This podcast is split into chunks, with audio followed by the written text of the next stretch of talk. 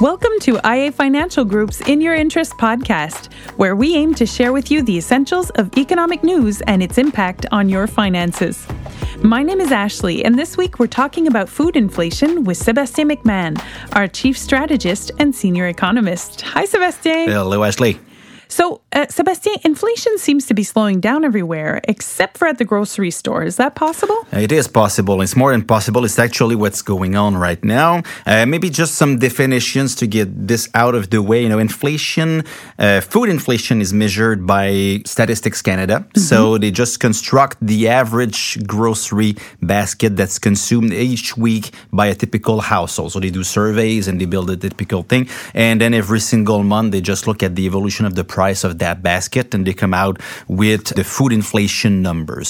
So the latest numbers that we have on inflation as we're recording this uh, are the March 2023 numbers. So if we start with the total inflation in Canada, we know that it slowed to 4.3% mm-hmm. uh, for the month of March. So, so between March 2022 and March 2023, the price of the average goods and services in Canada went up by 4.3%, but food inflation specifically is still high at 9%. So the average grocery basket went up by 9%. The price went up by 9% between March 2022 and 2023. And it's still close to the peak of 10.5% that was reached just last January. Wow. And unfortunately, monthly food inflation. So month over month, we see that uh, since the beginning of the year, we'll look at January, February, and March. The average pace of inflation month over month is still around 0.5%, which is elevated and it shows no signs of slowing down yet. So we're not out of the woods for food inflation by any measure. Okay, and why do the prices keep going up? Uh, are the grocery stores lining their pockets? Probably some of that. Uh, let's say that uh, the grocery chains are well consolidated right now. They're well oiled machines, mm-hmm. and they tend to be good at protecting their profit margins. And they were summoned at Ottawa a few months ago to explain themselves. And yes, the margins are a bit higher, but it's not just them.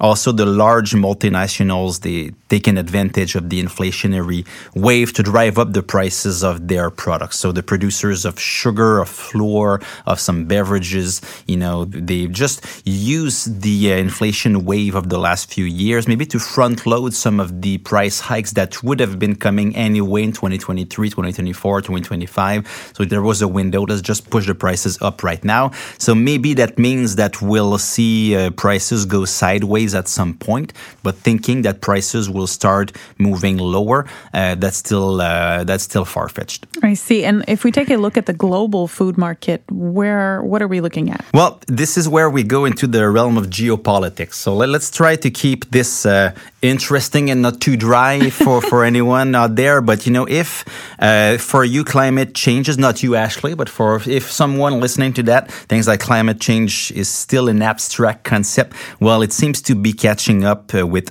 all of us now on yeah. our plates. So the, the rise in food prices is mainly due to factors that are global, such as droughts, uh, severe storms, crop diseases, and even armed conflicts. You know, we've talked about Ukraine a few times, but yeah. Ukraine and Russia are both large producers of uh, of grains and mm-hmm. cereals. So the, if they stop exporting or if there are some sanctions, uh, economic sanctions on them, well, it just disrupts the whole market. Prices go up everywhere, and if it's uh, things that are as elementary as as grains, well, grains go into multiple other products, so that pushes inflation uh, higher. So the World Bank event went as far recently as recommending urgent measures to strengthen food security including some support programs for small farmers, uh, investments in irrigation, other agricultural infrastructure. Uh, all these things, you know, if we have some small producers in some regions of the world that because that they're facing climate ch- change before us, they have issues producing the food that the planet needs. Well, we need to make sure that at least we don't have to deal with uh, an undersupplied market in food. Absolutely. And does Canada produce enough food for its population, or are we dependent on what happens everywhere? Well, no country is entirely independent, of course. So we'll always import fruits and vegetables from uh, warmer countries. So if you like uh, bananas, for example, and you like to eat them in January, well, uh, most likely these are not produced in Canada. No. So, so it's not for everything. But if you look at the net picture, Canada has become a net food exporter since 2019, mostly because we export lots of grains. Um, so it makes us a bit less uh, affected by the post-pandemic global food uh, price uh, surge.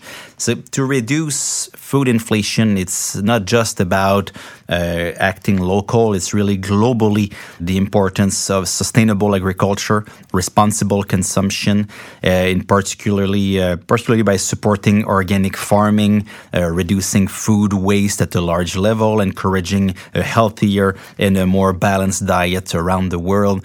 So food inflation is a major problem that requires global solutions.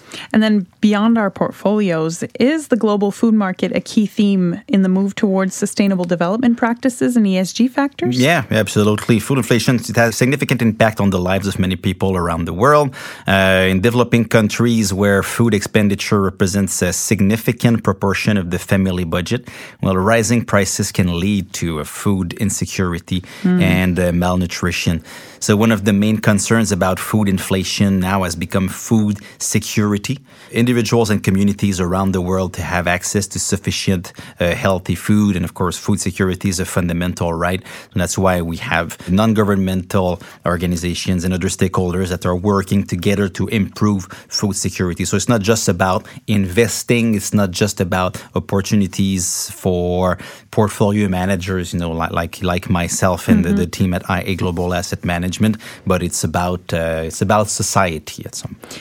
And rising food prices can also have an impact on the environment, I believe, right? Yeah, of course. Uh, the, the growing demand for meat, for example, has led yeah. to an increase in livestock production, which is a major source of greenhouse gas emissions. The increased use of fertilizers and pesticides to boost uh, agricultural yields uh, helps to make sure that everyone has food to eat. But on the other end, can have very harmful effects on the environment and on human health. So we're pretty much at this juncture now where we need to balance the ability to feed everyone, but also taking care of the planet, mm-hmm. making sure that we don't have an harmful impact on human health because you know the global population is growing.